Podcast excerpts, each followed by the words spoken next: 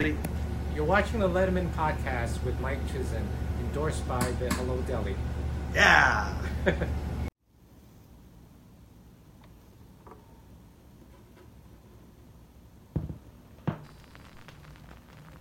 Hello, Mike. This is Steve Young. First of all, I want to thank you for inviting me to be part of these festivities. It's a truly great honor. So, I want to wish you a very happy.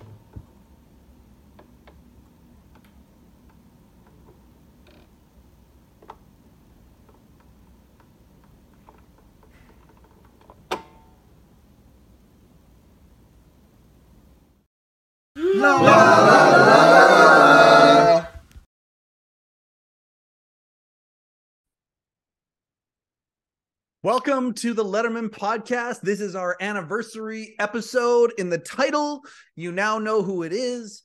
And uh, well, I'm sorry, you're gonna have to suffer through a bit of an introduction before we get to Paul. Uh, very, very excited. It has been very difficult for me to keep this a secret, having Paul on the show. Uh, we wanted to do it for the anniversary, and uh, uh, 420 420 is the anniversary of the Letterman podcast. Uh, I know what many of you are thinking. Oh, you're from British Columbia, BC Bud. 420 has been like your anthem for your whole life. Um, not me personally. I didn't even start indulging in that kind of stuff until I was like 38 years old. But yes, BC, where I'm from, uh, is is is very very much uh, um, uh, a center point, um, a hub for the 420 movement. But that is not what 420 is for me. 420 is the anniversary of the Letterman podcast.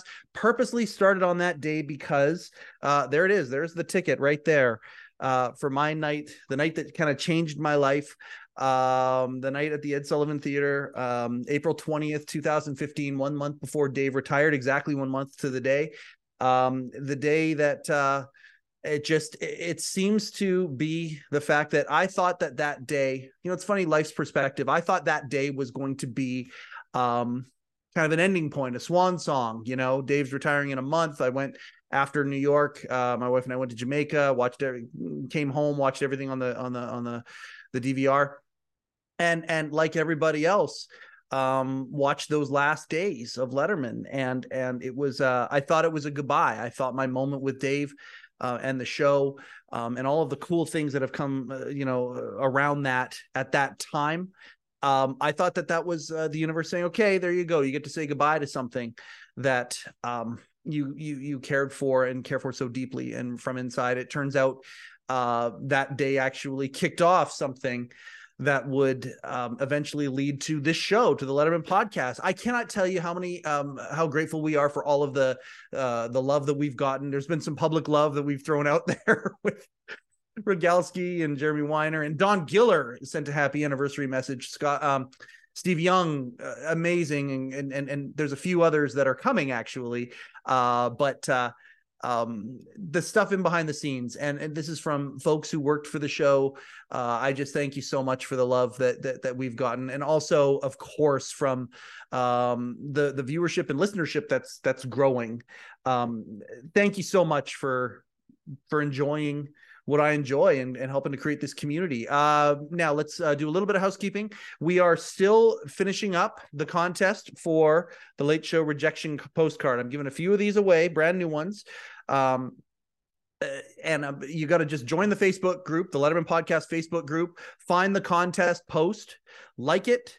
You get your name in the uh, in the draw for one of these things. Uh, leave a comment, preferably a positive one. You get your name in the draw. Uh, again, share it. Once again, you get your name in the draw. So you can have your name in the draw like up to three times. And if you have multiple Facebook accounts, I'm not monitoring for that because I'm just not smart enough. Um, today's guest. I purposefully did not do an introduction with Paul on here. I had him for a limited amount of time and I did not want to spend it doing what I'm doing right now. Uh, plus, you'll find at the end of the show where I tried to give him some accolades and how special he is to me. Um, you know, he tolerated me for a good 30 seconds of it, but then he had to, he, you know, just he's on brand. He doesn't take compliments well. and uh, I just, it was a dream come true, as you can all imagine. Uh, for me to talk to him, it was tremendous. Um, I'm really excited to put this episode out there because Paul has such um, a special place in my heart. I mentioned to him, uh, I talk about the idea, and there's this thing. If if, if uh, I know our, our our audience is largely American, um, and I appreciate. It. I love my brothers and sisters to the south. Love the love y'all. Um, there is a special kind of pride when a Canadian would go across the border and do well down there in the states. And there were two that uh, were my my guys. One was Wayne Gretzky, the other one was Paul Shaffer and and and and I love how Canadian Paul was. He even referenced in the show how he uh, uh, was was you know Dave loved talking about the Canadiana of Paul, and I agree. Uh, so the first thing I'm going to talk about is if you haven't read Paul's book, uh, we'll all be here for the rest of our lives. Um, go get it. Go find a copy of it. Get a copy of it that pays Paul. Uh, get a new copy of it um, if you can. Um, it's a really good book. Uh, lots of very cool anecdotes and a lot of things you might not um, you might not realize. Uh, and and I just again I don't know if there's a musician on the planet that has collaborated more more with other musicians in as big a ways uh, in as, as big a ways as Paul Shaffer has. Uh, I mean, he's an icon. Um, I'm going to tell you this. I know I'm not supposed to say this. People who coach me on this stuff say, "Oh yeah, don't ever deprecate yourself." about things you know let people make their own decision and that's fine i don't think i hit a home run on this one as an interviewer as a, as, as a guy i was i was fine up until he joined the conversation and the moment i saw him in the waiting room a wave of nervousness hit me i'm really grateful don was on the podcast with me um to help me for part of it don was on we played stump the band leader he had a couple of bumpers that we uh, we didn't name it stump the band leader on the show that that came afterwards but this is what it is and and um but like I say, I don't think I hit a home run with him. Uh, as an interviewer, I talked over him a couple of times, and there's a, there's a whole bunch of questions that are left on the table. Thankfully, I did a good enough job where he said, of course, he would come back. So we're really grateful for that. Um, I can't wait for that. Uh, I think the next time he and I have a conversation, uh, I'll be able to uh, to create a lot more um, in depth stuff. But I was just a little freaked out, and it was a great learning experience. It was awesome. Um, just so grateful. So so it's happy anniversary to the, the the Letterman podcast. I've got two copies of the picture, both signed by Dave. One's up there.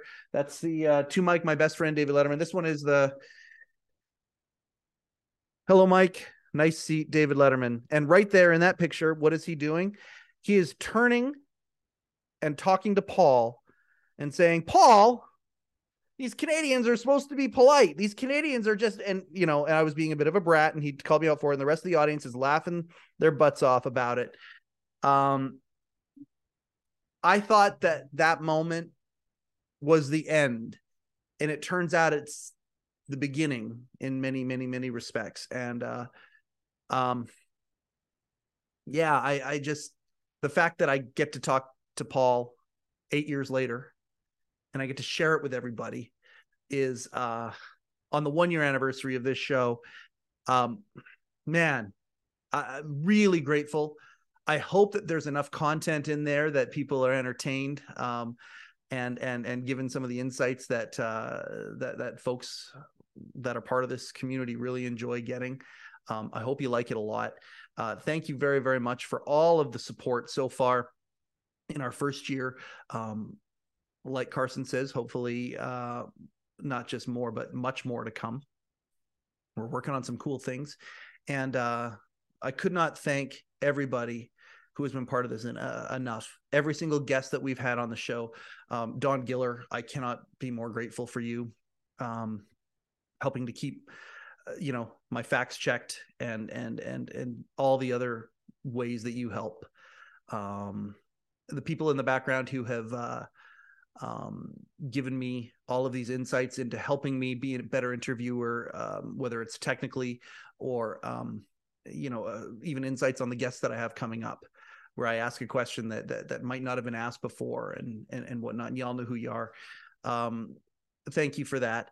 Um, I want to thank um, you know everybody involved in Worldwide Pants for not pushing the red button and saying, "Hey, cease and desist, stop doing this." I'm really grateful for that um, hopefully we can um, cross over more and I, I, would very very much like that um, you know in my head i view this as my internship i know i'm a strange guy and i understand that uh, but that's how i kind of view this it's like okay i'm i'm interning I'm interning. I'm fighting for a job of some sort, and that job may not exist, but it doesn't matter because it's so cool. Uh, I believe that I had similar sentiments on episode one. I haven't watched episode one. It's a little bit uh, hard for me to watch these some of these old episodes sometimes. Um, but uh, I still feel the same way a year later. In fact, I'm probably even more enthused, if you can imagine that. Um, more to come, and uh, I can't wait to see what else because on that night, that night, I never could have fathomed this. Uh, the fact that our sponsor is the Hello Deli, the fact that before Rupert rides off into the sunset, whoever buys the Hello Deli, um, the fact is, you know, whether it sells a month from now or a year from now, whenever he it sells, um, the fact that we could say the Letterman podcast is brought to you in part by our we have one sponsor and that's the Hello Deli. Go to hello-deli.com to get uh, Letterman related David Letterman related merchandise. Um, I I could never have fathomed that that night. That night felt like it was the pinnacle and it turns out things have gotten bigger and better and bigger and better in so many ways. And i just want to say um, to people out there if there's something i don't know what you do for work i don't know what your uh, what life looks like for you but if there's something that you've always wanted to do even if you can do it in a small way if you're a hockey player and and haven't played in years go join a beer league. Um, if there's uh, you know if, if there's a, a book you've always wanted to write just go write it. No outcome necessary just just go write it the joy and the fulfillment that you get from that will actually bleed into the other parts of your life and make the other parts of your life a little bit better if i could say that. Um, it certainly has for me. And uh, on the year anniversary of the letterman podcast i am so so proud to present uh, order of canada recipient ladies and gentlemen. Um, a hero to me um, an icon in the music and in the entertainment he's a showbiz icon, ladies and gentlemen. We give you Paul Shaffer. Okay. So here's the thing we've got, uh, and I'm, here's where I'm going to start, where the people won't necessarily understand. We have an Order of Canada recipient here right now, and I'm very excited about this. Paul, um, Canadian, I'm a Canadian too, and there's there's there's a thing where and I don't know if this was your generation, your generation, and I love you personally, your story, how you love showbiz growing up and all the things surrounding showbiz and the, the mystique and all that stuff. You wanted to be in it. Um, I can definitely relate to that being a Canadian from a small city um, and and and and the pipeline of entertainment that comes from below the 49th parallel that comes up here uh, encapsulates and, and, and gets the imagination going that's probably part of where this show this show comes from um, there was always a thing with us Gen Xers where we would cheer on a Canadian who made it big down south, who would go to the states and do that. I don't know if that was um, in in, in uh, something that happened with your generation or not, but there were two Canadians that I always cheered more than anybody. Number one was Wayne Gretzky. Number two was Paul Shaffer. Uh, very very exciting to talk to you today. Um, still a Canadian to this day. You you you take part in uh, you know Canada's Walk of Fame uh, the the you know you perform with you know Vancouver Symphony Orchestra, Winnipeg Symphony, you, you you still do a lot of stuff in Canada. I just want to say thank you so much for being a proud Canadian down south, having made it as big as you have. Um, well, it's you know I'm so proud of my Canadian heritage, and I think maybe that's you know I, I was helped out by my old boss David Letterman, who who used to encourage me, you know, and kid me about it in a good natured way. But that shows the sense of humor, you know, that uh, that we Canadians have because uh, they got it and I uh, the, the, joke and they liked it. They, you know, and they could see that I was proud of my heritage. And, you know, maybe that has something to do with my getting that great honor, the greatest uh, non-military honor there is, as you know, in Canada. Absolutely. And, uh, you know, very cool. Uh, you know, Dave uh, obviously recognized on a national level in the States uh, you know, the Kennedy Center honors, uh, the Mark Twain Award, that sort of thing. Um, you, given Canada's highest, um, you know, regard uh, from a national level, from a government level, I think that's a really, really cool thing. This body of work that you were a part of, um, a major, major part of. Uh, do you reflect on it very often? Is nostalgia something that is uh, that's that's near and dear to you, other than music, of course? And we'll talk about we're going to talk a lot about music today. But like, are you a nostalgic guy, Paul? I don't think that it's uh, news to anybody that I sort of live in the past, uh, exist there and breathe only that air, you know, yeah.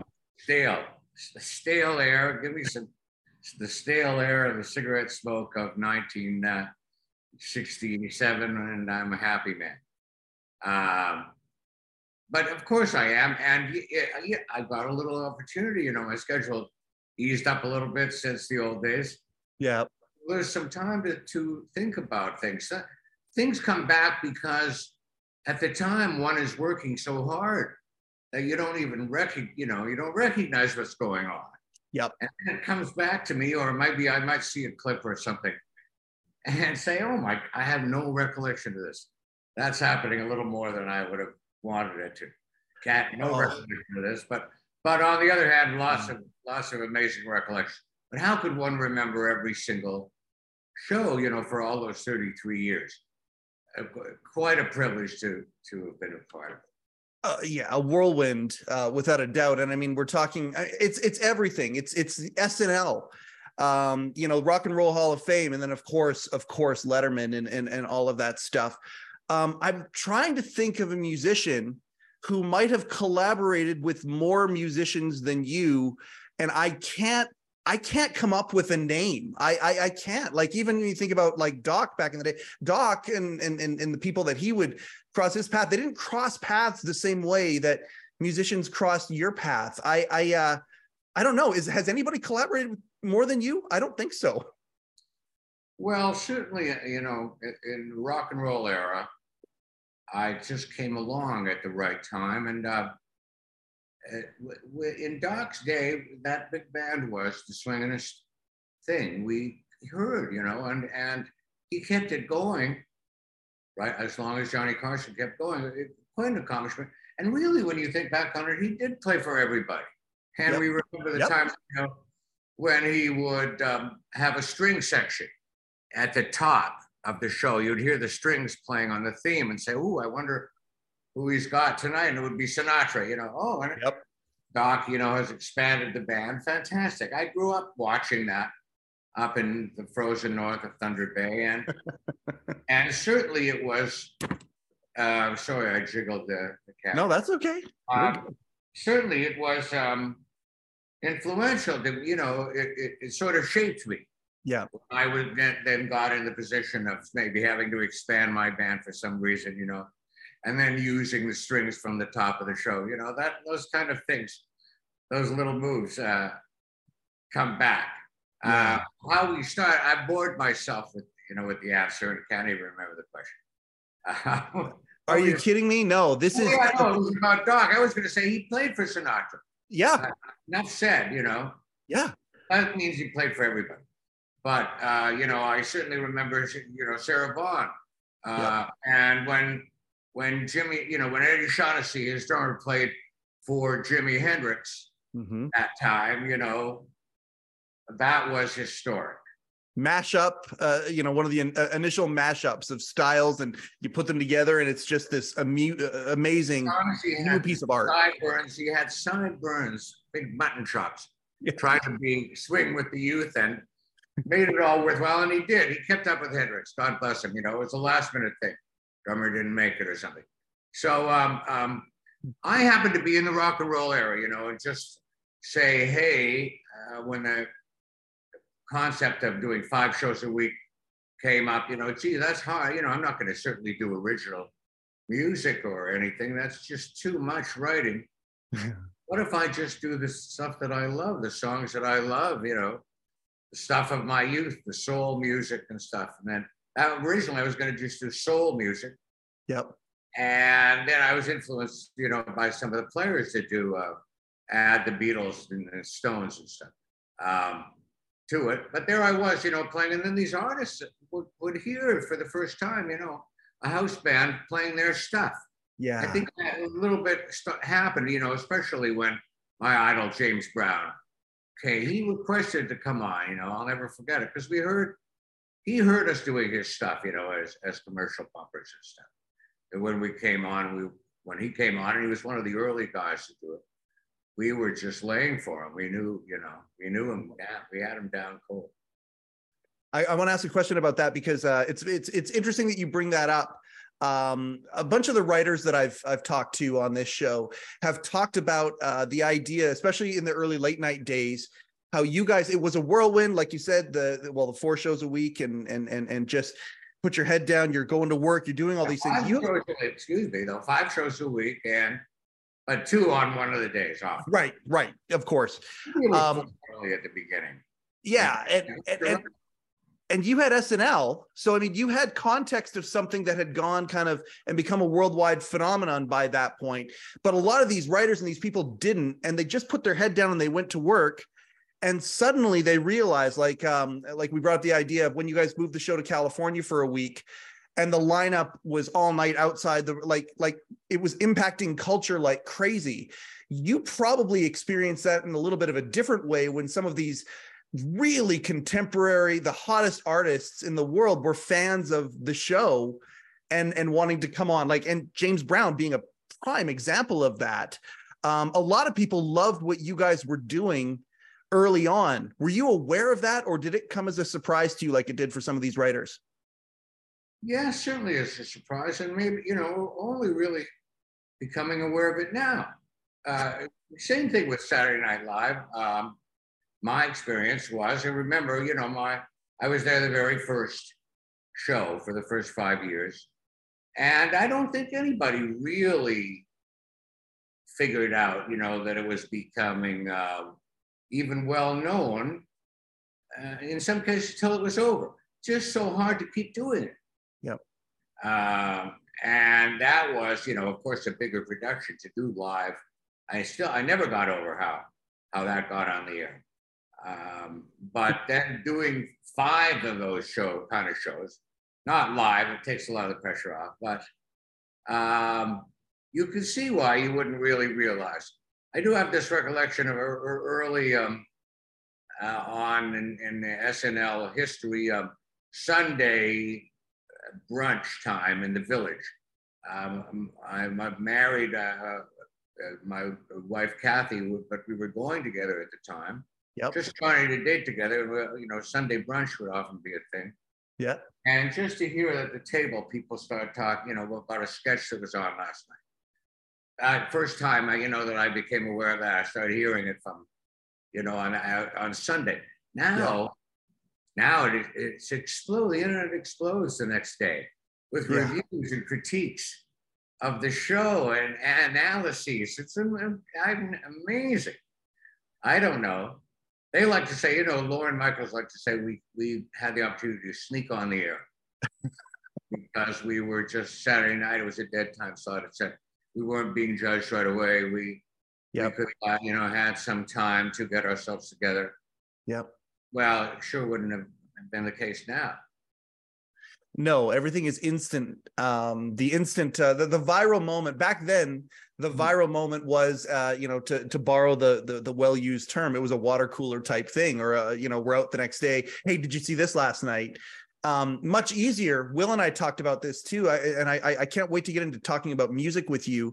Will and I talked about this. He said back then it was a really it was. A, I said, how did you keep up with everything? That was the question I, I I gave to him. All these different genres, all these different things how did you keep up with all of that? And he said back then it was a lot easier, similar to the fact that there's three television networks back then, and you could kind of, uh, you know, take it all in. Where now there's you know thousands of stuff. Same thing with music. You know, music was very regimented. The, the the each company would put out certain things, and you could kind of keep up with everything.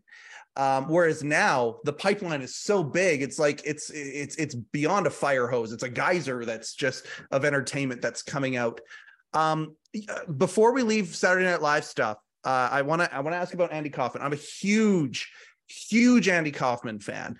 Um, you have a very uh, unique perspective on Andy uh, as Andy the man himself. You talk about it in your book. And by the way, folks, if you haven't gotten Paul's book, we'll be here for the rest of your lives. Get it.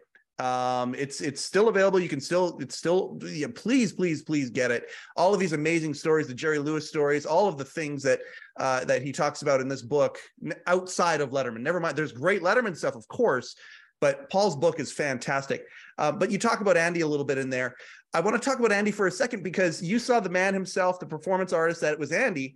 You were also one of the people who was famously uh, fooled by Tony Clifton, That's and and I am blown away by that. The fact that you kind of knew Andy, you saw him, you saw the Mighty Mouse performance, you were there for that, uh, you know, and and as Andy evolved, Yeah. and then Tony performed, and he got you. Well, uh, um, maybe I was a little, you know, resentful because the idea presented here was that uh, Andy would do two shows, two nights in a row. He'd Yep. appear as a guest on the Letterman show two nights in a row. First night as himself, Andy Kaufman, the conceptual comedian. Second night as the, his alter ego, character that he does, Tony Clifton. Yes, sir. So, uh, and Tony's going to perform.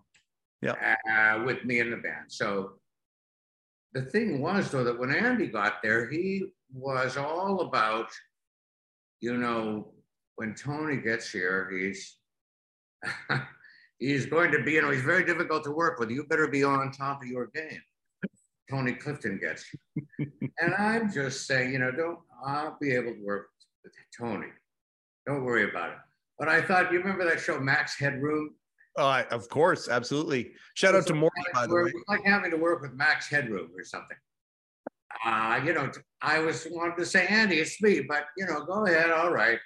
I'll work with Tony, I'll play along, you know. Sure. So, um, but I'm confident, you know, Tony's going to do old Vegas shtick and, uh, you know, babe, who are you dealing with? Exactly. So he comes in the next day all made up, of course, and in, and in costume, and he's he's a character which who immediately I can see uh, that under this facade. I, I mean, I'm t- not talking that a- about that Andy's under there. Just in, in in the case of Tony, this character seems to have multi levels, and he's kind of a sweetheart underneath this Vegas uh, persona. I'm, I'm starting to like him. And it occurred to me I really liked working with him more than I liked working with Andy. Uh, I guess only because, uh, you know, I had in common with him. I'm, I'm a nightclub performer too. I was working the clubs in, you know, Yeah. Toronto, Yonge Street, but same kind of thing. I did relate to him. He was, a, and he was a nuanced character, and I enjoyed the whole thing. And I was, of course, right on top of his cues and stuff for him, and uh, and it was a, a successful performance. Um, you caught you stayed you stayed with him like every time he switched songs you, you were there right there with him and all of that stuff I haven't And- seen it, you know. So, Yep. uh, but I'm thank you for noticing. Whatever. I'm sure that's what I was aiming to do. So it was way later though that uh, you know he had a manager named Bob Zmuda. yes A number of us knew him too because of Tony's multiple appearances. You know, manager would come with him, and and and then uh, we started to hear even after Andy's death, Yeah. that Bob Zmuda might appear somewhere as Andy, and people the rumor would, oh, maybe Andy didn't die. That was just his final stroke of, but it was really Zmuda pretending to be Andy. yeah. And in Zmuda's book, which was given to me by my lovely wife, uh, she knows me well, obviously, give, give me Bob Zmuda's book, but he said in there, you know, not only did I play Andy sometimes, but sometimes I played Tony Clifton, and, and people thought it was Andy, including the Letterman show. And I'm reading this. He says, when I, when we did the Letterman show, Andy did the first night, and I came the second night as Tony. Son of a gun. Oh, whatever. And I said, "Oh my goodness!" so yes, I had been duped. I had worked with uh, with Zmuda as Tony Clifton. Uh, the only other question I had about that was: Have you had you actually have you actually talked to Bob since then, or did you just hear about it in the book and that was it? Yeah, no, I don't think so. I don't ra- run into him. This is. This is my showbiz. Like like okay, I I appreciate. Uh, like I think about people like Morty or yourself or these people, Tom Dreesen, uh, another good example, who just the showbiz of their youth, and and and and I just um, you are that to me. Like like, and I don't know like Okay. is that something that um ever enters it enters your mind like knowing that you are kind of that guy to a whole No, generation of people If, if I'm you, it's like to you, I'm your Jerry Vale. Is that what you're trying to? uh, trying to- you're no you're you're oh gosh i i think you broke the mold paul Uh, No. I mean, you'd have to combine, you'd have to combine all of these different legends together to get who you are because you're completely unique. Um, but you are that. Like, like your late show to me was my tonight, my dad's tonight show. Yeah, You know, yeah. It it it, simply was. Um, I love that show so much. Uh, we've actually danced around this a little bit here when you talk about Doc and how Doc would have strings and do different things with the theme. I want to I want to dive into the theme if you if you wouldn't mind for a second here because I love Letterman's theme. I love the evolution of Letterman's theme. I love where it started. I love the organs. Uh, I want to talk about organs and rock music if if we have a chance as well. Uh, I think it's it's it's one of the perfect instruments for a rock song if it's done right. Um, the original organ theme and then how it evolved into what a theme song that Doc Severinsen would be like, yep, I think that's like it's it's a Tonight Show level fanfare theme with the horns and all of that stuff. Um, was that a conscious thing for you? Did you marry those two things? Like, yes, I want to evolve the theme, I want to make it bigger over the years. Oh yes, and and was uh, I was assigned to do that really when when uh, the Letterman show moved to CBS at eleven thirty. It was it was explained to me, you know, we've got to have a, a bigger band. They didn't really specify how. That was up to me, but we got to have a, you know, this is a big show. We got to have a, a larger band, and we and um, we also. Um, uh, we got to redo the theme, uh, which um, I didn't know I'd have to redo it so many times because, as you probably know, they kept cha- every time they changed the picture. Yep. Uh, you're trying to match the picture with the with the music, and so you have to do another version, another version. But but that's you know that was the evolution of it. We, we got to make it you know bang more exciting. And when man, when we went on the air at 11:30, there was a s- little bit of paranoia. People are going to flip. People are flipping. We can hear them flipping over. Yep. Uh, you know, to all the other talk shows that were all coming up. Um, and so everything, you know, uh, it did get kind of specific. We want everything tight, you know, to, explaining to me like that. We don't Yep. want any relaxed groove anymore, is what they were saying, and and they got that through to me. So thanks. And I was trying to, um, you know, trying to give the people what they want and and readjust that theme. Uh, but but as you also probably know, I I readjusted it so many times that I, eventually I kind of brought it back to the beginning, the same feel as the beginning, just with horns now. Yeah. But I started when we first went on CBS. I, you know, I started trying to have a funky, you know, really more of a funky, bam, bam, bam, bam, funky, punchy. You know, Yep. that wasn't quite wasn't quite as good. So the first opportunity I had, they changed the picture. I went back to the shuffle as soon as I can, but tried to make it more of a big band uh, punchy shuffle. I uh, I love that theme. It's it's iconic to me, and the very like I I love the very very last incarnation of it. I thought it I thought the theme crescendoed. I really really did, and I thought by the end of it, uh, where it started with the with the the synthesizer part at the beginning of it, and then and then it would kick in, um, you know, to the the little flurry before the fanfare began. Like I I loved the last theme. Um, I would always love when um, when they would allow the credits to extend uh, at the end of the show, and we get to hear the theme more so at the end of the show, and you get to hear some of the guitar solos and some riffing and things like that. Um, I just I love what you guys did with it over the years, and you did keep it fresh. Um, yeah, it's it's iconic to say the least, and uh, yeah, it's just it's it's it's one of those things. Um, can I talk to you about your wardrobe a little bit on the uh, on the Late Show? Did you have a stylist? Or was this the the the the the inner showbiz Paul coming out and whenever you'd see something flamboyant out and about you would uh you'd you'd you'd grab it your outfits your glasses all of that was amazing did you have a stylist that did that Well, first, you know, to answer your question, this was this predated the stylists. Uh, I had no team. either. You know, Yeah. you, you never heard me talking about my team. um, Not supposed to talk about the staff. it took a while for me to even get a, you know, by the end of it, I got a little bit of a wardrobe allowance. Yep. And I got a wardrobe allowance for the band too. Um, because they started wanting us to up our game a little bit, appearance wise. Yep. When I started though, you know, Dave Letterman, as you remember, was wearing it, those uh, Adidas wrestling Yep. and uh, the chinos, I think those are called Yep. his trademark jacket and uh, kind of Ivy League striped tie. So, you know, we were also very casual, Yep. uh, the, our band. Some more than others. We remember fondly the great Hiram Bullock and his uh, t-shirts, you know, jazz festival t-shirt and no, no shoes, whatever. Just the bare feet. And of course, it was a kind of show where the camera would go right to Hiram's feet. Absolutely. Shout out to Hal Gurnee there. Yeah, absolutely. Yeah. Uh, but then I just, you know, so I wasn't Doc at the, at the time, but I don't know. Uh, uh, it was time to sort of wear wear you know ties and and jackets, and I don't know. I became a little more flamboyant.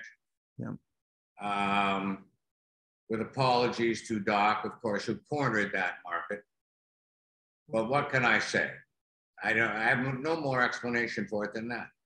But I will, you know, guilty as charged. But it reminds me of another bizarre thing that I did in my career, which was um, in during Saturday Night Live. Uh, um, I left the, this show for the second season, most most of the second season. Yep. SNL and, and went and did a, this bizarre show in Hollywood called "A Year at the Top" about, a rock band, and it was not successful, but nonetheless, uh, I was out there and I started wearing those white Elton John frames on the show. I don't know. They want. I was going to wear flashy glasses. The first time I was going to wear like interesting glasses. Wardrobe mistress took me shopping, and they said, "Here's Elton's next pair," because he shopped out there too, Optique Boutique on Sunset. And they showed me these white. I said, "Well, are you kidding? Give me those." yeah. when I got my old job back on Saturday Night Live afterwards, I, I continued wearing the glasses. Yep. I don't know, you know, what a silly move, really. His trademark, not mine. I'm embarrassed to think about it now, but it seemed to work for me as well. I think the kids call that homage. I think they call that homage these days, Paul. I think that's, I they think pronounce cool. it that way in Vancouver, but I know what you're saying. Uh, they don't in, in Canada. They say homage, of course. But man, I guess that's what I was doing. Really, uh, truthfully, yes, it was an homage because I still love the hell out of Yeah. Elton John and his musicianship. Absolutely. Um, James Brown, obviously a pivotal moment um, for you. Uh, I mean, moment after moment after moment, you playing with these amazing artists. Uh, sometimes, a lot of the time, the top song of the day. You guys getting your chance to put your your spin on it. Um, you know, Br- Bruce Springsteen obviously being, uh, you know, a, a watershed moment uh, on the last late night. Uh, what were some other that come to mind right now? Just stream of consciousness. What are some of the moments that uh, in late night, some of these collaborations that you played in that were uh, were special to you, whether they were big or ones that were just personal and fun? Well, um, you know, the, the, the, the thing about um, sitting in with the with the house band was a Mhm. sort of a new thing at that time. I don't know, you know, who had done it beforehand, but the, the concept of you know, that comes from more of a jazz, uh, you know, jazz band in a nightclub. You know, hey man, you want to sit in? You know, um, we started doing it uh, with the house band. It was interesting because you know you're not going to see all of it at home, but the person's going to sit in and play the whole night with with us, the house band. Yep. And it was started by, by suggested to us through Sandra uh, Furton was the talent coordinator at the time, and she came to me and she said, "I heard from John Helliwell, the sax player of Supertramp." Hmm. Well, I knew Supertramp and I knew some of their music. I certainly didn't know their personnel. But he's, she said he's the sax player, and he thought, you know, well, asked if he could sit in with the band, and I thought, fantastic. So we did it with John Helliwell, and as is my want, you know, I wanted to do all the different Supertramp things that I knew that I liked, you know, because yep. I haven't had a lot of those. Uh, but he was the first guy to suggest it. Um, and then a few other people did it. But when Eric Clapton did it, that's when really it kind of broke it open. Every, everyone saw that, and then everybody wanted to sit in. Especially when they realized that if you sit in, you know, it's very likely to have Dave Letterman hold up your product right at the top of the show. Not you don't even have to wait till the end. Uh, then everybody wanted to sit. And that was early on. That was July 29th, 1982. Uh, so that was that was really early on that Don just uh ported me that. uh, Sam Bourne, BB King, Grover Washington before Eric. Um, you know, these are some amazing names, amazing artists that you co- collaborate with. Uh, Eric Clapton, I love I love how you mentioned Eric Clapton there because uh, you know, again, when you read your book, you talk about the evolution of your relationship with Eric Clapton, with the Rock and Roll Hall of Fame, and all of that stuff. But at the end of the day, okay, you had done SNL, you had done the, you know, some, you had some big moments. When this happens with Eric Clapton from Cream, like, like the again, is, is it, do you have an existential crisis going, holy cow, I can't believe this is happening? Or are you used to it by that point? I'm absolutely aware of what you're saying and I understand how big that, you know, that was. His, you know, his superstar stature. Yeah. Um, uh, but again, you know, it's something that I only kind of realize now as I look. Uh, that is a very cool thing to realize now, though. That's very cool to look back on. Yes. And even, you know, perhaps cooler was the fact that um, he said uh, after the show, he said, oh, we, we got to play some more. Is there a place we could go and play and just turn up, turn the amps up? And we immediately, you know, we got a, a, rehearsal studio and went over there and jammed. And there's a that was a quite a, you know, a, a notorious night when Stevie Ray Vaughan came by next door, picked up a guitar, you know, a rented guitar, blew us all away and split. But uh, that same night as Clapton had just done a show. So yeah, you know, but I didn't realize it at the time because it was another show the very next night. Yeah uh, quite a quite an experience to think about now. At the time, there wasn't thinking about it, just trying to accomplish. Yeah.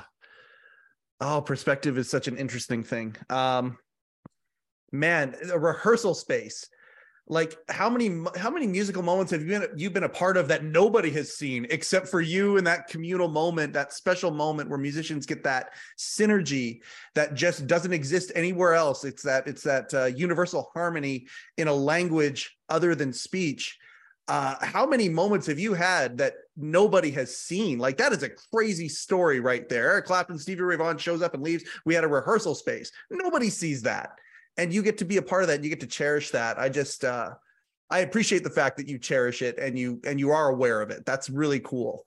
Um yeah but you you know certainly the part about how you don't appreciate it at the time you're moving so fast you know it's certainly true too. And funny and funny to look back on. Wow I, uh, that happened. The um, organ the other the, day Oh, sorry. I don't mean to talk over you, Paul. I apologize for that. That's my bad for talking over you there. I was just filling in time. Go ahead. Um, I have a couple of nobody knows you're doing this. Okay. I haven't told anybody. I haven't told Walter. I haven't told I haven't told anybody that that you're doing this. It's a surprise for the anniversary show. Uh, but after I had Will on, um, an author of I don't know if you've read uh Last Days of Letterman or not, but it is an incredible book. I have, yeah. Okay, awesome, awesome book. And Scott Ryan's good friend of mine, good friend of the show. Um, and uh, after I interviewed Will, he immediately uh, sent me a video and he he precursed it by saying, "Okay, this is in case you ever get Paul on the show. In case you ever get so this he has no idea this is happening. Uh, I'm going to play you a really quick video if you don't mind." Okay. Hello, Mr. Shaffer. It's an uh, honor to get to ask you a question. I first of all want to thank you for giving me decades of this emotion. Huh? Why is he playing this song? That doesn't make any. Oh, I can see clearly now for John Travolta because of the documentary Clear. Sneaky.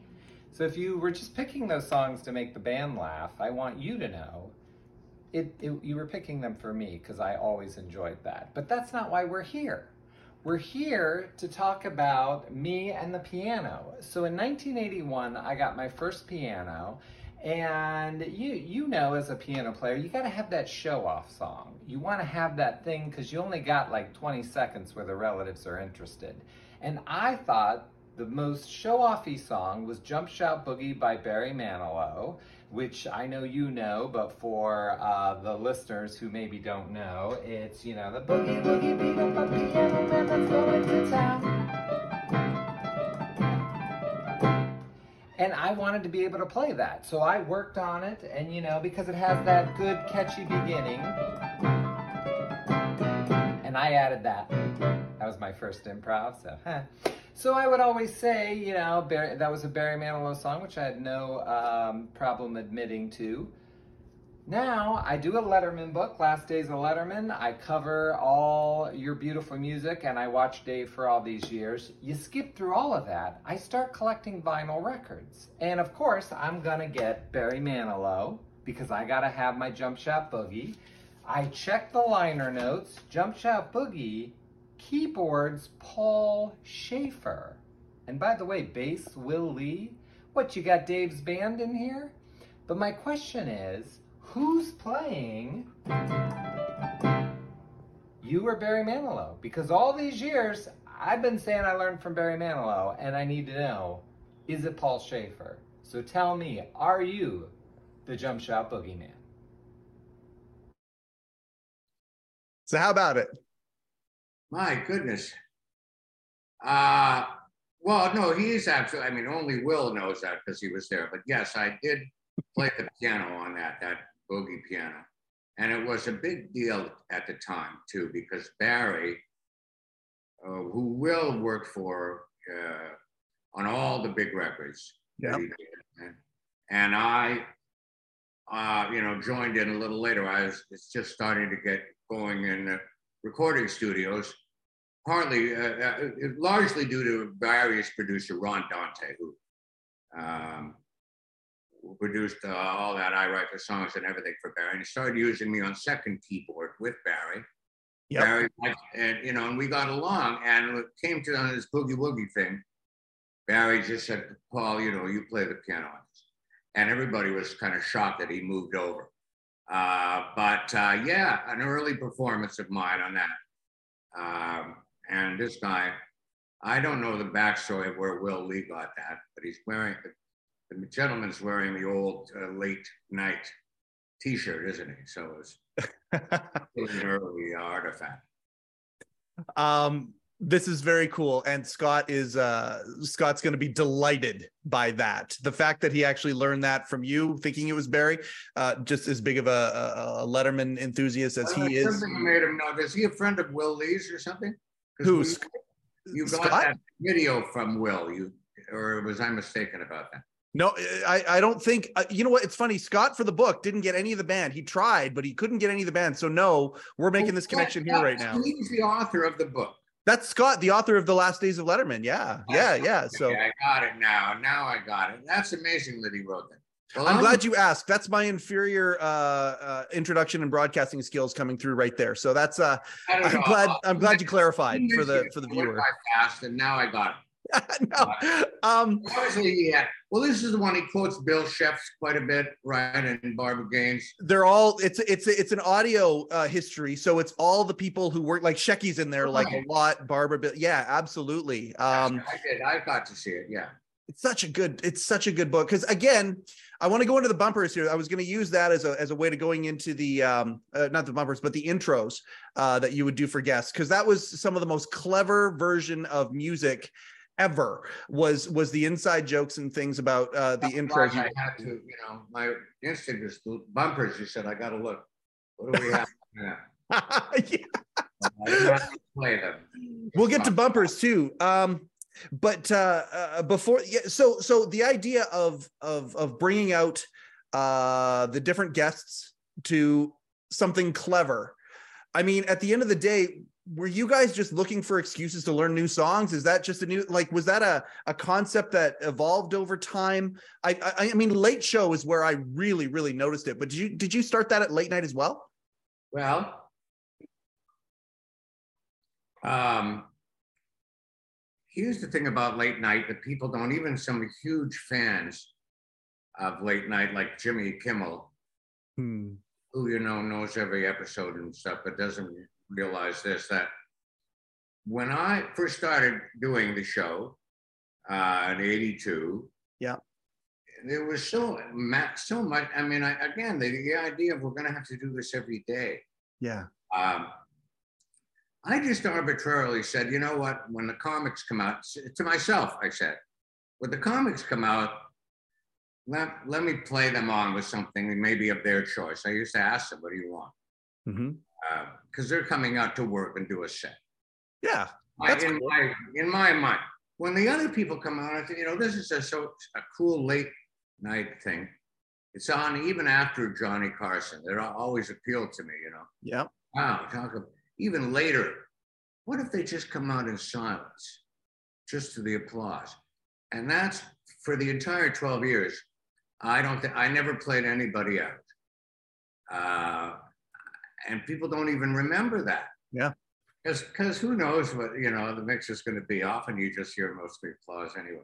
Anyway, no, I people came out in silence, except for comedians. And then I don't know, once in a while, somebody would think of a joke yeah me or somebody else, you know, on a, on an, uh, someone coming out. Wouldn't it be funny if we were playing such and such? yep Like I guess when Ellen, you know, an early an early example might have been when Ellen DeGeneres came out. I think we were still on her on her show. I think we were still at NBC. Yep. And I guess you know we weren't playing anybody out yet, but I get yeah hard to resist playing "I'm a Girl Watcher." And I that meant you know one of the early times when we just played it because we had a little joke to make. yeah Uh, but it was not until we hit that big time of CBS that I was officially requested play everybody out. Yep. Uh, uh, because we are now at 11:30, and so it turned out to be a lot, you know, a lot more to learn. Even though we we only only have to do eight bars of everything. Yep. Um, and I got to remember the name of this guy because it's so funny. Oh my goodness. Oh well, it was, I won't mention him unless unless. Okay. If it pops in, grab it. If it, if it pops in later on, just throw it out there. Marv Albert, Dreamweaver, uh, Martin Short's Yeah. of walk on was uh, Valotte. Um, Well, Oh. uh, well, you want comments on the? I'll comment on every one of them. Oh, oh, there, there. If there's a story behind him, I mean, we'll listen to. Oh gosh, yeah, yeah. Like I mean, the, You're going to need some Don Giller on the screen, yeah. Well, oh, he's coming. He'll be back. first of all, all the credit goes to segment producer Maria Pope, who is working now on for Jimmy Fallon. But Yep. just in the spirit of, you know, by now we were totally into doing play-ons and making little secret points. And Maria was into it. And Marv Albert had had a sort of some unfavorable publicity whereby someone had pulled off his, Yep. you know, his hair, his hair really, and said in the press, I pulled off his wig. Yep. And he said, it's not a wig, it's a weave. so Maria Pope said, why don't, when he comes out, why don't you play Dreamweaver?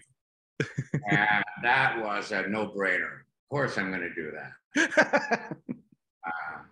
What was the other one that that you mentioned? uh, Martin Shorts. Oh yeah. Well, that's only you know. Um, we were on during the era, the MTV era, Yep. first starting, and and there's a big video on MTV with John Lennon's son, Julian Lennon. Yes. song was called Valotte. It was kind of a an eerie ballad, a little bit reminiscent of a Beatlesque thing. Yep. And I don't know who said it first, but Martin Short just appealed to me. He looks uh, like Julian Lennon.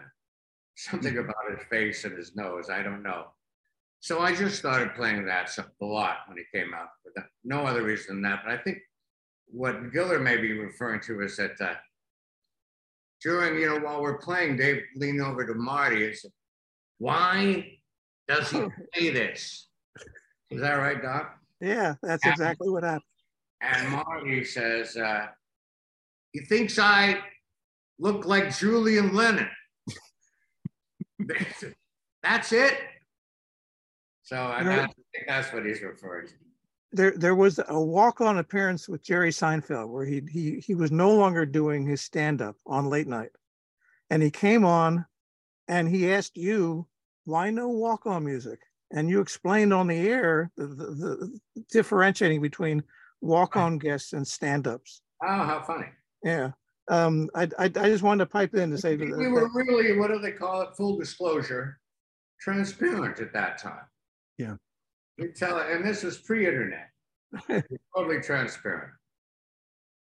I, I just wanted to, I just want to chime in that that my my favorite walk on music that you guys did, and this was on Late Show, was when Gillian Anderson uh, guested, and you would play the Jethro Tull version of Box Beret, and and it was it was like three or four steps removed, but you got it. You know, Ian Anderson, Gillian Anderson. That to me was genius. I love that. That's all I want to say. I'll disappear now. Um, before the end of the show, we've got a couple of uh, of of bumpers that Don wants to identify, uh, if possible. Uh, by the way, Julian Lennon, it's much too late for goodbye. I love. It's far too late for goodbyes. Much too late for goodbyes. I love that song. Oh my gosh. Uh, growing up watching uh, Samantha Taylor on video hits. Uh, there's a little bit of Canadian Canadiana there. Um, Yeah, I missed, I missed her. oh man, she was yeah uh, but but julian lennon growing up i uh, i love that song. Uh, very very cool. Um th- uh, the one that i wanted to ask about was um brian williams who is one of my favorite guests of all time. I loved him. Tre- uh, terence trent d'arby wishing well. Do you know where that one came from? Directly from him. ah there you go. Um, and he was uh, conscious of the, the plans I would do, as he Yep. was a listener watcher, and he just asked for that. And I don't have any more explanation, but from that point on, that was his plan. Oh, I love that. I love that. Um, the other thing you talk about Marv Albert and his unfortunate situation here. Uh, I've asked a couple of the bandmates um, about the show behind the show, um, and I and I, I always love the idea of that. Whenever, whenever um, either Hal or Jerry would cut over to you and you were talking in the microphone, I it may have, might have only been Jerry. Might have been actually after Hal retired, where you had the microphone where you guys could have your own little shindig going on in the background and making each other cut up and laugh and all that kind of stuff. Um, I've asked about the show behind the show for a couple of the other bandmates, and the only thing that they'll talk about is the fact that you guys uh, carried on the tradition of what happened in the Shaffer household growing up. Uh, you know, uh, the idea of hairpiece patrol, uh, looking at who's coming on and how you would be able to crack up the band uh, with guests coming on. Oh, yeah, that's a hairpiece, or oh, that's a weave, or oh, that's this, that's that. What else would you guys talk about uh, while the show was going on? Well, the main thing in our in in my defense was that Nothing to defend on. It's hilarious. secret microphone, we you Mhm. know, we were able to have it because all of us had the, ear monitors in our ears. So we could hear not only the dialogue and our own instruments and things, but also each other. And it enabled me to tell people what we were going to play next. Yeah. The ear monitors, you know, when we we were on the air before they existed, and when they when they came into style, we started using it was a revelation because I was really having trouble on that CBS stage. Sid McGinnis my, on guitar was way so over there that Yep. I'm trying to, you know, I'm trying to say, uh, you know, Otis Redding, Otis Redding. Meanwhile, they Otis fucking Redding, and you know, it's, it's in the middle of a show, so that could be a problem. But these things enable me, Otis Redding, you know, key of B flat. I could even be saying, you know, take these chords down, E flat, F, Minor, G minor. I would do things like that, you know. Yep. Yep. That was the main thing. But certainly, I would say, I might say, um, you know, now when, well, who might have a, a toupee that we're talking, you know? We don't need to name names if we don't want to, but I'm just saying. I would say when so and so comes out, I Yeah. you see the toupee, don't laugh. I'd say to the back, don't laugh. You know, that's all they needed to hear. Of course they laugh. Then they would, what are you, you know, what's so funny over there? Nothing really, nothing. He would unkindly could would catch me doing something like that and would say, Are you doing your own? You seem to be doing your own show for Canadian. television over there." and it was great. Um, you know, Tom uh, Bones was on the show, and and he talked about you know the idea of the ad lib coming into money. Uh, you know, he had the better punchline or or the alternate punchline to that. Um, it just added so much to it. It was a it was a it was a looseness. You guys had gotten to the point where, I mean, again, I only visited the show twice. Um, you know, uh, right before, uh, right before the show ended, and then once back in 04. But again, both experiences you go in there and it is a rock concert you're not just playing um you know you know uh, eight bars of the beginning of a song you know before we go to commercial and then commercial and then you you know come in with you know eight bars of a different part of the same song you know to, to, to play it out. It's a rock concert in there. It's a it's a you were live uh to tape but it felt like a live show. Um actually this is a question i meant to ask earlier. Obviously saturday night live had a certain pressure to it um, you know, because it was actually live. But you guys wanted to kind of was it that you guys wanted to replicate that kind of feeling, which is why you were so tight in how you recorded the show? Came directly from Dave Letterman. Yep. Who who uh, who knew that it was important to simulate a live event, and that's why you know if the tape was going to supposed to roll at five thirty, it rolls. You know. Yeah. You get, you know, I would in the early days. Can I have five minutes? You know, we didn't even get to rehearse the ending. Can I have five minutes? We're rolling, you know, I'm rolling. You got to get your suit on because we're rolling in six minutes Yeah. if you like. So I got used to it and it added to the experience, you know, whatever shape you're in, whether you've been rehearsed or not, you're going to go on the air. So it made it a little bit like it was live. Yeah. Yep. Uh, one thing comes to mind of what I, I must take credit for. Um, when they were on in the morning, I, I didn't, um, wasn't on the morning show with Dave Letterman, as he used to like to refer to. You know, I couldn't Yeah. get up that early, but Couldn't get up that early. Yep. However, they had a beautiful theme written by Michael McDonald. Yep. Um, and they he made a recording of it, I think.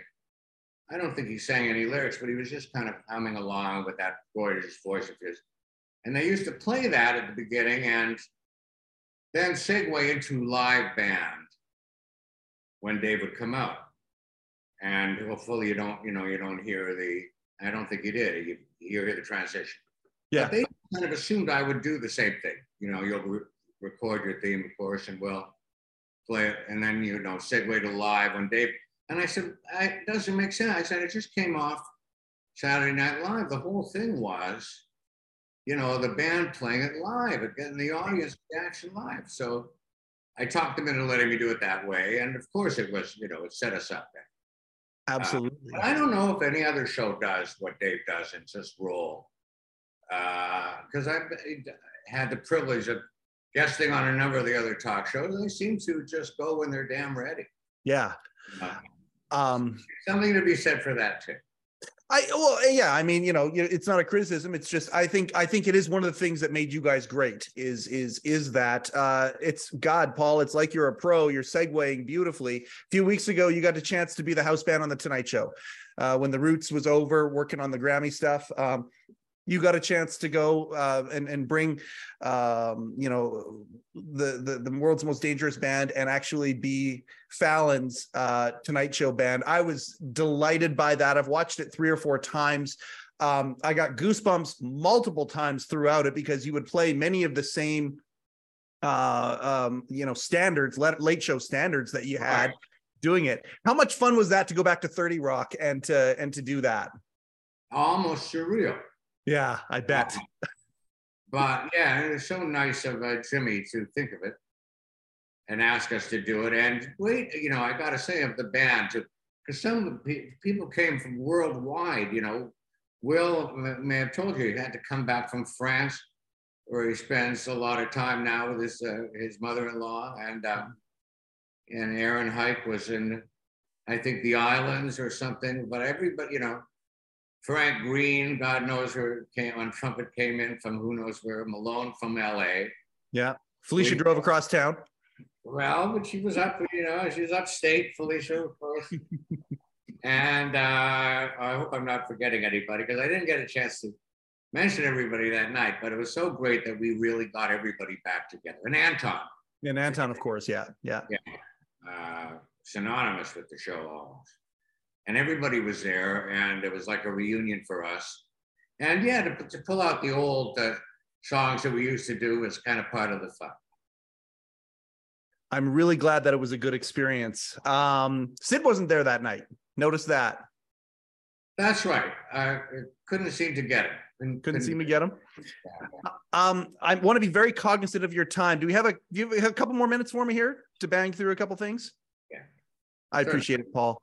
Thank you. Thank you, sir. Um obviously over time, you know, anytime someone's a music fan, I'm a gigantic music fan. And I mean, um, you know, bands, uh, there's a unique chemistry and synergy that comes into bands, and and many times that that chemistry changes over time and you need to change around the ingredients to it that's happened obviously uh you know throughout the years in late night and late show um i think about the change in in late show with the horns um was that a was that a difficult change to make was that a was that something can you talk a little bit about that Yes. Um, um, and first of all, you know, I I tried to do my first attempt was to do it with without horns. yep I think that everybody, you know, when they just said expand the band, they didn't tell me, you know, you got to get a horn section.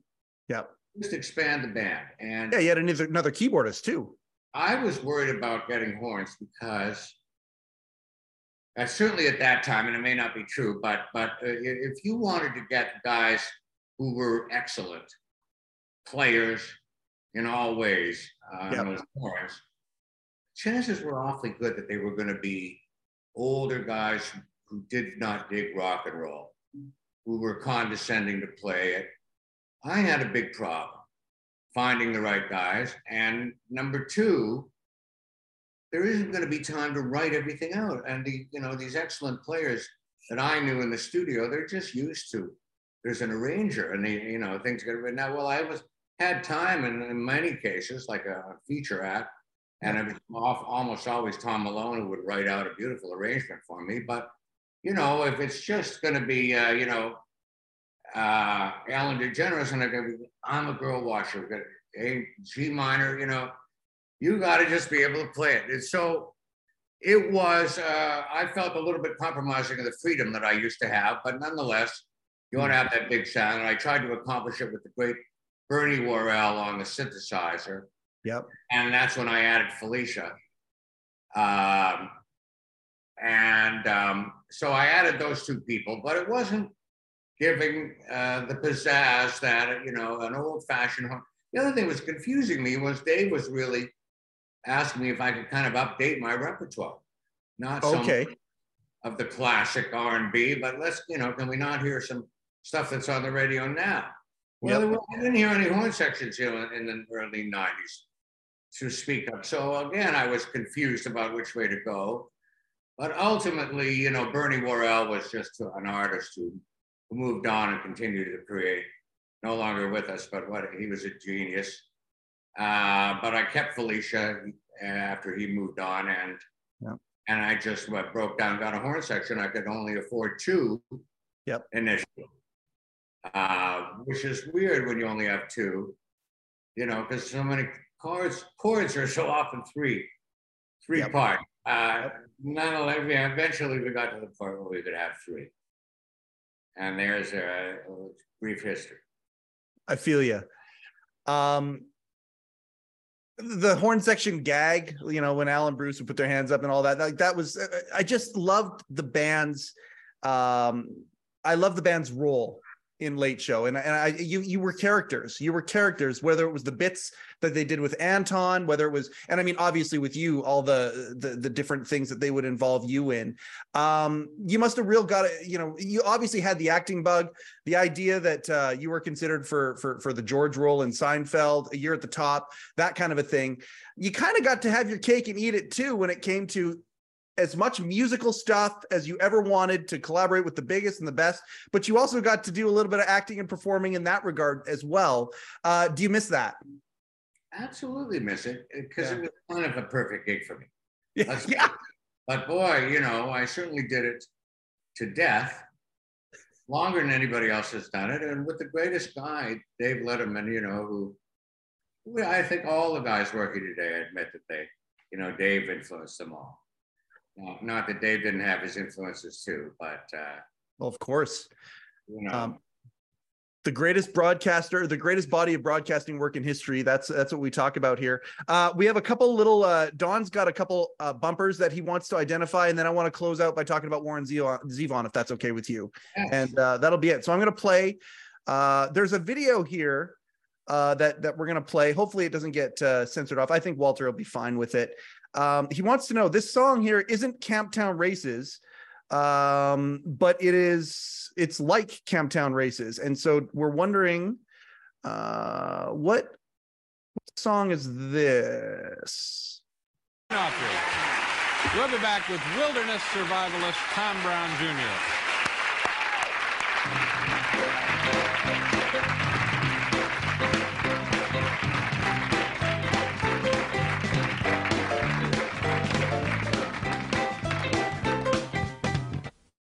Any memory of that?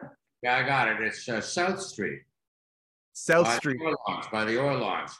This is a, a record from about 62, 63 from Philadelphia.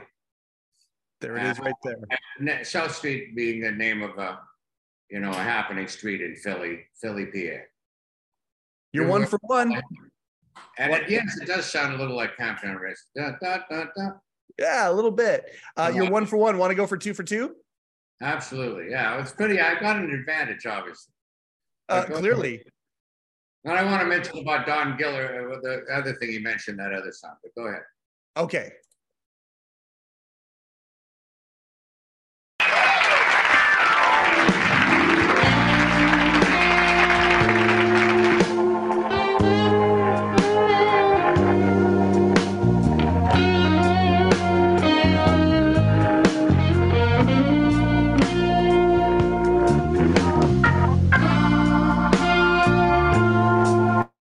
How, how's that? No, I can't. I can't identify that one. Okay, we're one for two. Perfect. Um, and I got one more for the tiebreaker. Let's see if we can get this thing going. Uh, okay.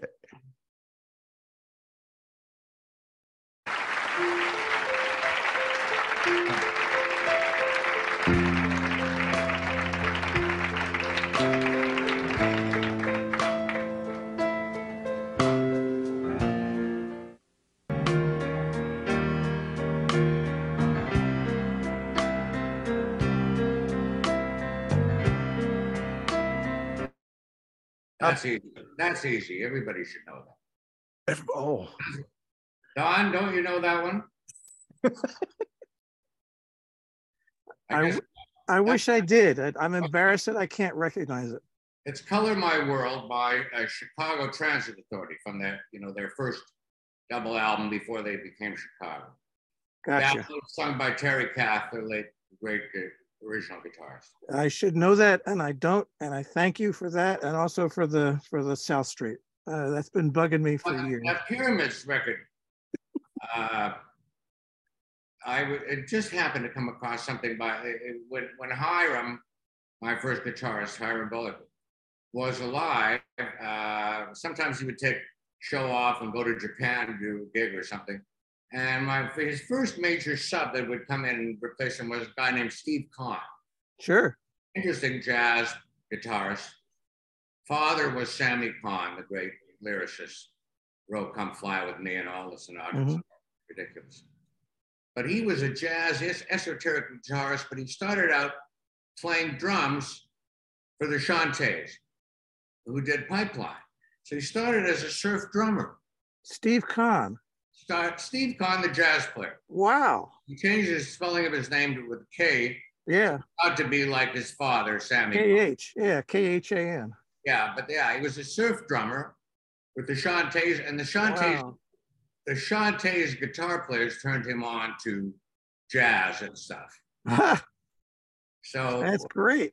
crazy. So, but so when he was in the band, we got to play things like the Pyramid. He had a little bit of a surf repertoire, among other things. He knew the Pyramids and the different bands like that. You you you would you would play both Pipeline and the Pyramid song, and and what always threw me was that they, they were, uh, I mean, the Pyramid song was two years after the Chantays, uh, but it was such a ripoff of it, except for the melody. Yes, it was a rip off. But I think it was probably a day when Steve Pond was on guitar, so we were playing. Right. Now that first song, the, the, the song that you couldn't identify, uh, I, I, I remember bugging you about that on on Twitter some years ago.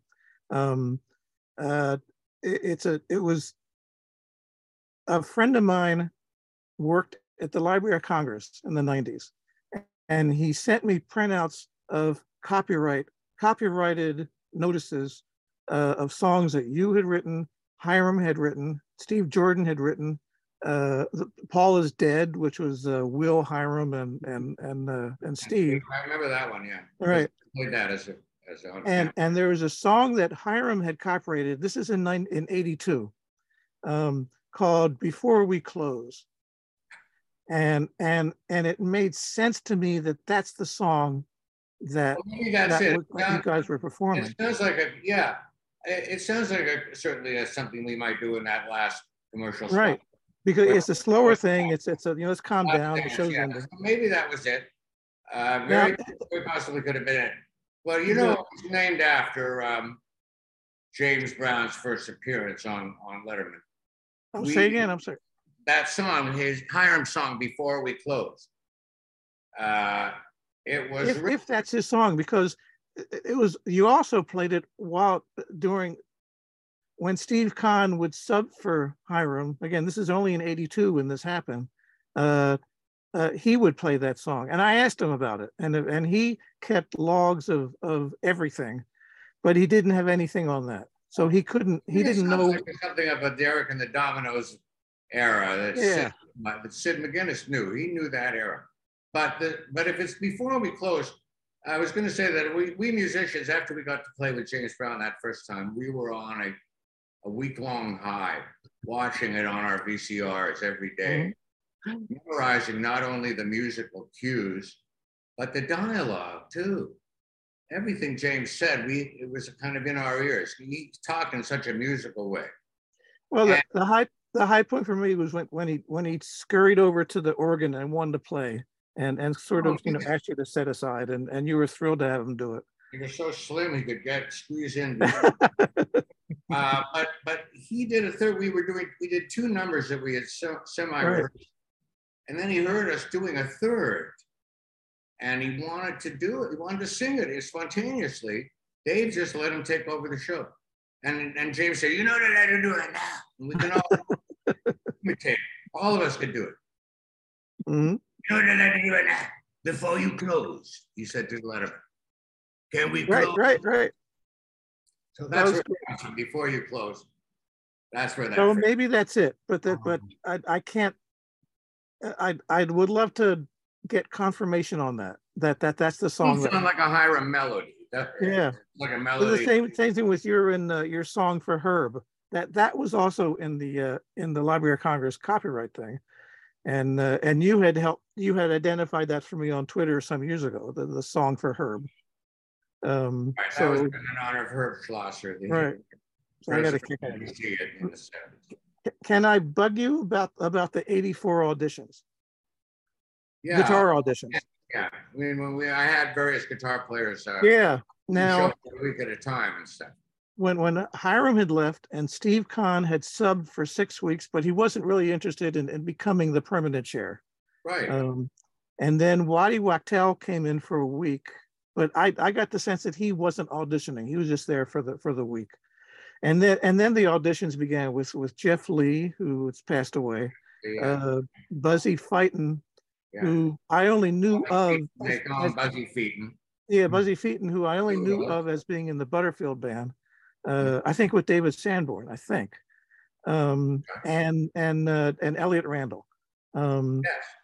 And Sid was in Japan playing uh, playing with uh, Laurie and Laurie. Yeah, Laurie Anderson. Yeah, yeah. Um, uh, and I guess what I'm asking, this is a question that's longer than the answer. I, I realize. Um, did you reach out to these players, or or did you send out word and these players contacted you and asked to audition? Oh, How did that know, happen? It would have been different in it. You know, I was reaching out certainly.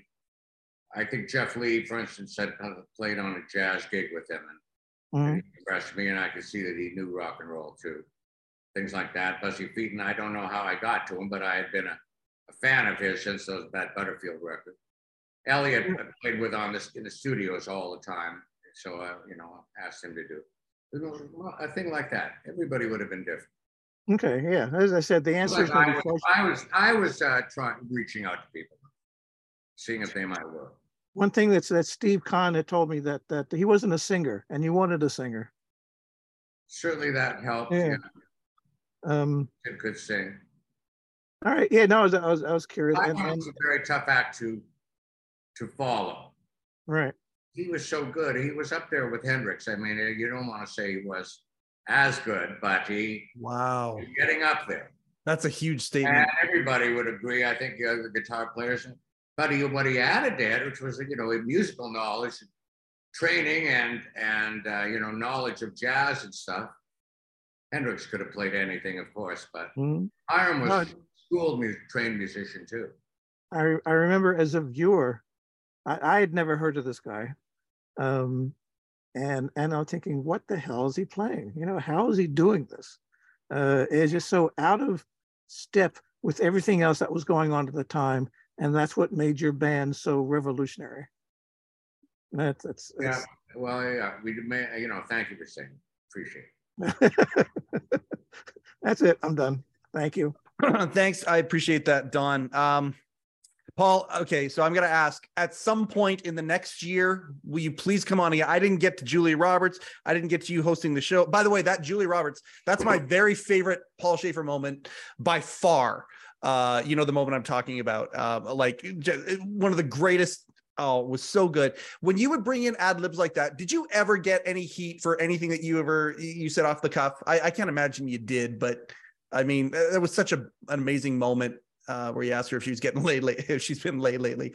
Um, Oh no, I never got any. It was it was all part of the show, and so good. all, it wasn't live. Yeah. Oh, there you go. That's true too. Yeah, I suppose. Um, you know, you host. They played that up, and you know, got got additional laughs out of it. It was a- it- was well. fantastic ad lib. Um, I could definitely. I've got so many questions about uh, about different things, but I'm so grateful for this moment to to have to talk to you. If you're up to me, um, you know, this show obviously, you know, I've I've made no bones about talking about how there should be an official Letterman podcast. I've I've you know been petitioning Walter and everybody that I want to I want to do this. If it were up to me, there'd be a sister podcast to this, and I said this to Felicia and Will, and I think Bones even too. Um, there'd be a, a show called Live on Letterman and it would it would literally only focus on the music of and I would love to talk to artists. Like one of my favorite bands in the world is a UK band called The Heavy. I wouldn't know about The Heavy if it wasn't for their two performances on your show and how they captivated Dave and he made them repeat play the song again. I I, loved moments like that. Um, I can name so many artists that I have in my life that I love because of that. And i, I want to do an entire entire podcast called live at letterman on, on on the music stuff. Thank you for your part in that. Thank you for all of the uh, i say this to the writers all the time i'm going to say it to you.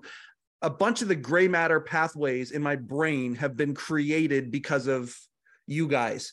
Um do you Yeah. uh do you still try and uh, you know do you still listen to a lot of new music? Uh, certainly, but I tend to go back to the same 10 records, you know, that I've been listening to since I was a kid and still hear new things in Jailhouse Rock. Oh, that piano, I never heard that before, you know, I'm still listening to the same song. I gotcha.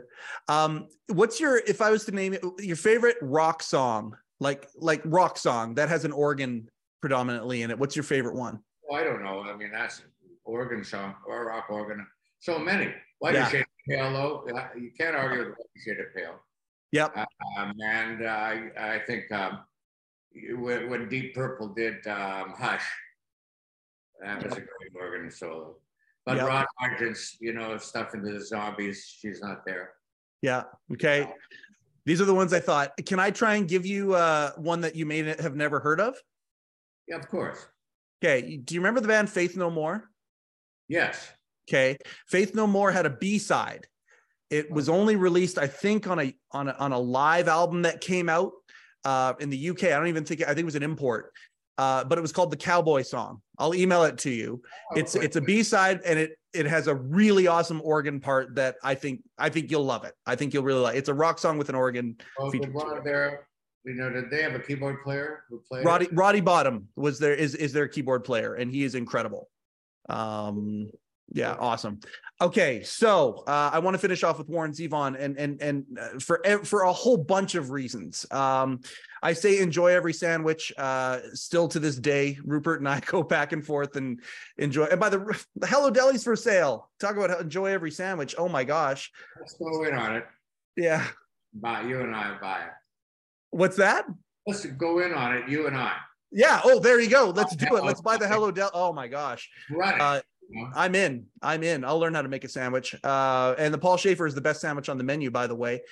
Um, the uh, but but Warren Zevon, hopefully this year going into the Rock and Roll Hall of Fame. I mean, I could have we could have done an entire podcast on the Rock and Roll Hall of Fame and all this stuff. Paul, you're such a legend. Um, I just want to talk a little bit about Warren Zevon, what he meant to the band. You would go off for um, you know holidays, uh, religious holidays, or, or or if you were you were away, Warren Zevon Zevon would come in. Um, I learned about Warren Zevon because of you guys, and and I, I'm going to say this as delicately as I can. I'm a Gen Xer. Bob Dylan to me is a little bit different than Bob Dylan is to my dad. Um, if I were to compare who a Bob Dylan type character is to me, it'd be Warren Zevon, and it's because of you guys.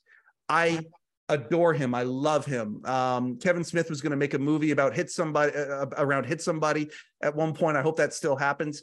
Um, how how cool would it be if Warren Zevon went into the Hall of Fame this year? Well, of course, he should be in. Uh, as so influential, and so many people cut his songs and you know referred to him as a great poet, which he was, an interesting guy. And and Dave Letterman was the first guy who really was hip to him. You know, even he had his uh, uh, excitable boy out and stuff. Werewolves, but Dave was into his albums and things, and we started having him on as a guest. Yeah. And then it was, uh, I had to take two weeks off, which was kind of unprecedented. We didn't Yeah. take much time off if we could help. But uh, I was going to get to be in the Blues Brothers movie sequel. And I had to go and, and shoot it for two weeks. They liked everything the same, you know. So uh, I was trying to figure out who am I going to get for two whole weeks. And it was our talent uh, coordinator at the time was Sheila Rogers, who suggested, What about Warren? Oh my goodness, the one guy that Dave would be happy to look, oh, look at and see, you know, if I wasn't going to be there. So Warren was able to do it. He started doing covers like we always do. He came in with various things written out, like a Spice Girls arrangement written out on score paper. Warren, what, are- you know. Uh, anyway, that's another story. We but- work faster than that. Yeah. Dave. You know, I'd like to hear Warren's songs when he does it. So when when he would do it, it would be all his songs, yeah. actually, for bumpers, play-ons, everything. Uh, nice of him to be able to do it, and certainly that last show, what can you say? That was real television. He did. He sang three songs. Yeah. Which was hard on anybody to rehearse three and then do them right away at the air show. But he, you know, this man was absolutely dying, and it, it was amazing. Bruce That- Kapler. Oh, go I'm ahead there, Don. Uh, Bruce Kapler told me that that uh, uh, he he had tears coming. To, he he was wearing sunglasses, and uh, I think the song was Genius. Uh, Yeah, yeah. and, and and Bruce could could barely read the charts because he had tears coming down. I was going to say that. Uh, did you know that Warren was scheduled to be the first to be? Warren was scheduled to be on the first late night, Oh, the very first show. Oh, the very first, and but he was bumped because there was there there was there wasn't enough time. There was there was so much stuff. I mean, he he was listed in TV Guide as being as as being scheduled. Uh, by the Friday before the first show, he wasn't listed, so it was determined at some point before the show that that there was no room for him to to come on. I was not aware of that. It was certainly the time when, you know, it, it, unlike today, every show did not necessarily end with a musical guest. Yeah, yeah. No music at all for a couple of weeks in a row. And then gradually, you know, once in a while, a musician would come on, there would be a musical guest, and it eventually evolved into the way it is now. That's a whole episode, whole different episode with Oh, you. so many. yeah, I mean, like dream guests for this show. Uh, eh, you know, Dave Grohl, Eddie Vedder, some of the some of the people who have uh, had had massive attachments to um to the production. I just uh Paul, I appreciate you so much. You know, I got to tell you this. Um, one of the one of the themes, like the theme for this, uh, we got a little uh, a little uh, uh, you know parody version almost of of of, of the first few bars of uh, of the theme is what is the theme to this show. It was almost going to be. Do you remember the fanfare you guys used to do? Just that. That was originally going to be the theme to this show. Um, those those little fanfares that you guys played, uh, like again, seared into my brain. I, I can't tell you how much of a pleasure it is to talk to you. Um, I hope I can get you back at some point, um, and I'll be a little less freaked out, and I can I can get to some more deep cut stuff. Um, but I have to tell you, uh, well, on behalf of me, but on behalf of all of the enthusiasts, and there are so many. You guys are like, I mean, I don't know, Phish, the Grateful Dead, when it comes to late night talk shows. I mean, you guys are a cult classic. Uh, My Tonight Show um and and I'm, i know none of you like to take compliments so so you know i thought maybe you might be the exception paul i worship you guys you guys are absolutely um the fabric of of, of who i am when it comes to entertainment Well, now you're embarrassing me. Okay. Let, let me get off. I just want to say, can I quote you? If I, you know, we were the Phish of late night television. yes I'm i'm right you can Thank you. Thank you. Uh, it's been fun, Mike and uh, Don Giller. That was, uh, you know, hilarious. This explains everything. and yet there's so much more now. Um Yes, thank you very much paul. I, I appreciate this so much. I'll uh, hit stop now and we can say our goodbye privately. Uh paul shaffer ladies and gentlemen. Okay how awesome was that? I mean come on. Uh yeah. I mean i don't know if i have much more to say from that other than um uh oh i didn't announce in the uh, in the intro. Uh we got a website now. You can go to lettermanpodcast.com or the lettermanpodcast.com we got both.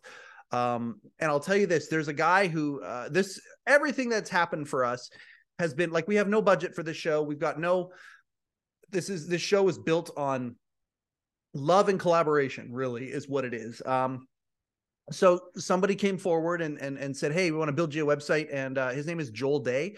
I'm gonna i'm gonna be throwing out his contact info um, because he built this website for us and it's pretty skookum and it's just starting right now. So so we're very excited about that. So you can go to lettermanpodcast.com for more information about the show um and and and of course we've got our facebook group. So it's nice on the anniversary day to be able to announce that. We'll talk more to come on that more to come on joel. Uh i mean joel built this website for us without even being in the same room with me. So uh if you need a website uh here's a guy here who can is extremely talented. Um so i'll throw his name out there. Thank you very very very much for that. You can go to lettermanpodcast.com again check the uh the socials. Get into the uh, letterman podcast group on facebook if you want one of the letterman the late show rejection postcards. Um that's been our first year. That's been the first year of the letterman podcast with mike chisholm. Coincidentally i am mike chisholm. Thank you and good night. Overcoat and underpants.